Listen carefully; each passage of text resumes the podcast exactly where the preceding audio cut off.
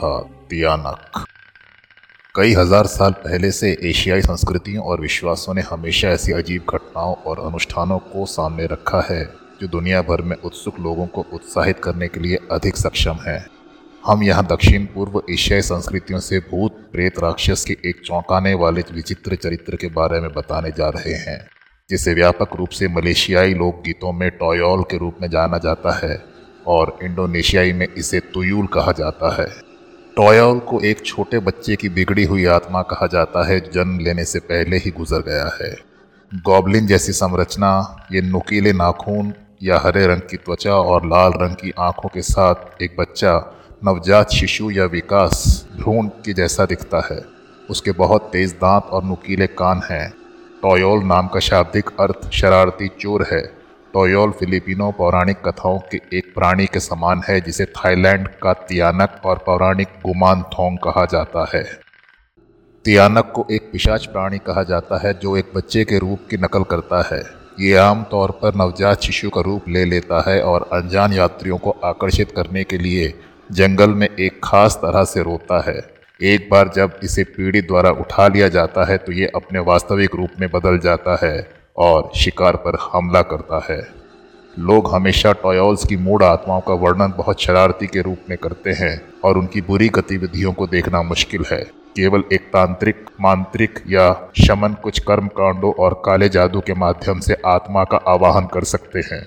Toil अपने रिनेमित शरीर या उसकी हड्डियों के हिस्सों का या किसी अन्य वस्तु से बंधा होता है, जो लाश के तेल से संक्रमित होती है। माना जाता है कि टोयोल, दूध, मिठाई, बिस्कुट, कपड़े, खिलौने आदि के शौकीन हैं, पर ज़्यादा पसंदीदा चीज़ है इन सब के साथ उसके मालिक के खून के कतरे।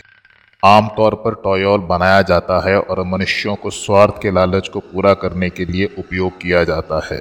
एक टॉयोल का मास्टर उसे पड़ोसी के घर में कुछ महत्वपूर्ण चोरी करने के लिए भेजता है। जिससे एक हानिकारक प्रभाव पड़ता है। यहाँ तक कि कुछ परिस्थितियों में टॉयल एक व्यक्ति को मार सकता था। एक टॉयल और अधिक टॉयल पैदा करने के लिए अन्य मृतक बच्चों की आत्माओं के लिए खोज करने के लिए आज्ञा दी जाती है। लोग ये भी मानते हैं कि इन बुरी टॉयल्स की कुछ कमज़ोरी भी है, जैसे कि वे टूटी हुई कांच, सुई आदि जैसी नुकीली चीज़ों से डरते हैं। उन्हें अपना प्रतिबिंब भी पसंद नहीं है। कीवदंतियों के अनुसार, टॉयल्स को जार, कलश या अन्य बर्तन में तब तक रखा जाता है जब तक इसका उपयोग नहीं किया जा सकता। उन्हें एक परिवार की पीढ़ियों के माध्यम से एक विरासत के रूप में पारित किया जा सकता है। उन्हें दफन किया जा सकता है और आराम करने या घूमने की अनुमति दी जा सकती है। ये भी कहा जाता है कि अगर एक टॉयोल एक मास्टर के बिना है तो बिल्कुल भी खतरा नहीं है और अनिवार्य रूप से जीवित के पर्यवेक्षक बन जाते हैं। हमें देखते हुए हमारे जीवन के बारे में अनछुए हैं। आम तौर पर वे सोते समय लोगों के बड़े पैर की उंगलियों पर ज़ोर से काटते हुए खून चूसते हैं। इसलिए नींद में कभी कभी कुछ काटने के निशान को भी घर में एक टॉयल की उपस्थिति का संकेत माना जाता है। लोग ये भी दावा करते हैं कि टॉयल को परेशान करने से रोकने के लिए वे या तो टॉयलेट को चूहों के जाल का उपयोग करके पकड़ने की कोशिश करते हैं, या पहले एक से अधिक शक्तिशाली बॉमों एक मलय क्षमा और पारंपरिक चिकित्सा व्यवसायी की सेवाओं को संलग्न करते हैं, जिन्होंने टॉयल को फिर से जीवित किया होता है, या कुछ लोग अपने घर के आसपास कंचे बिखेर देते हैं और टॉयल को विचलित करने के लिए दरवाजों के ऊपर लहसुन लटका देते हैं। जबकि कुछ लोग पड़ोसी के साथ शांति बनाने की कोशिश करते हैं, जिन पर उन्हें शक है कि वो टोयोल का मालिक ही है।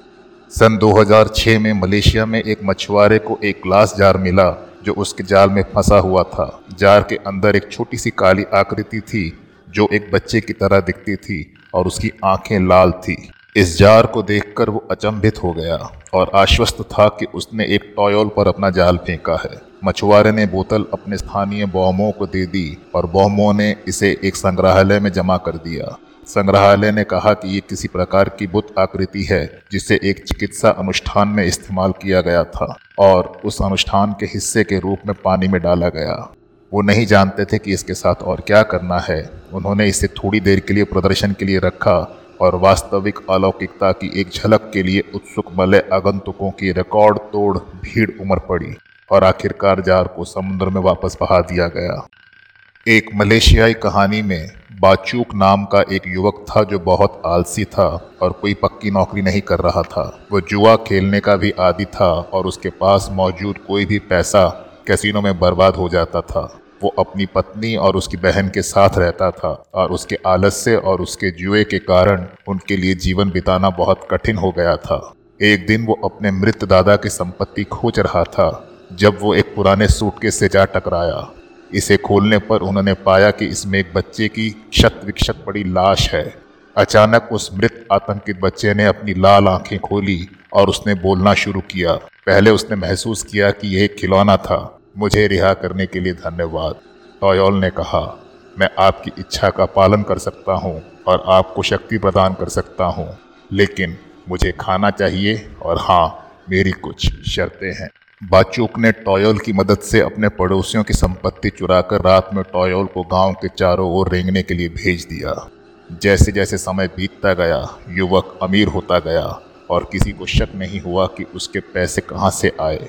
हालाँकि टॉयल ने अधिक से अधिक मांग करना शुरू कर दिया था।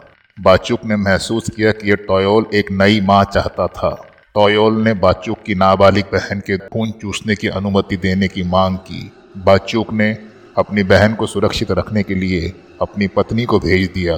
और जब टॉयल ने इस धोखे का पता लगाया तो वो गुस्से से पागल हो गया। तब टॉयल ने बाचूक पर हमला किया और उसके शरीर से रक्त की हर बूंद को चूस कर तब तक नहीं छोड़ा जब तक कि वो एक मुरझाए हुए हताश लाश से ज़्यादा कुछ नहीं बचा। क्या आप इस भयभीत चरित्रों पर विश्वास करते हैं? क्या आप भूतों में विश्वास करते हैं? हालाँकि हम उन्हें मानते हैं या नहीं, इससे कोई फ़र्क नहीं पड़ता है। लेकिन वे हैं और वे हमेशा हमारे अवचेतन मन के अंदर छिपे रहेंगे। और कुछ भयानक वातावरण उन्हें हमारे जीवन को समाप्त करने के लिए जीवन में किसी बहाने भेज देते हैं। अगर आपको किसी वीराने में किसी शिशु के रोने की आवाज़ आती है तो हो सकता है कि ये संकेत है टॉयोल के इर्द गिर्द होने का जो आपको अपना मालिक बनाना चाहता है और आपके ज़रिए मन चाहे लोगों का खून चूसना चाहता है।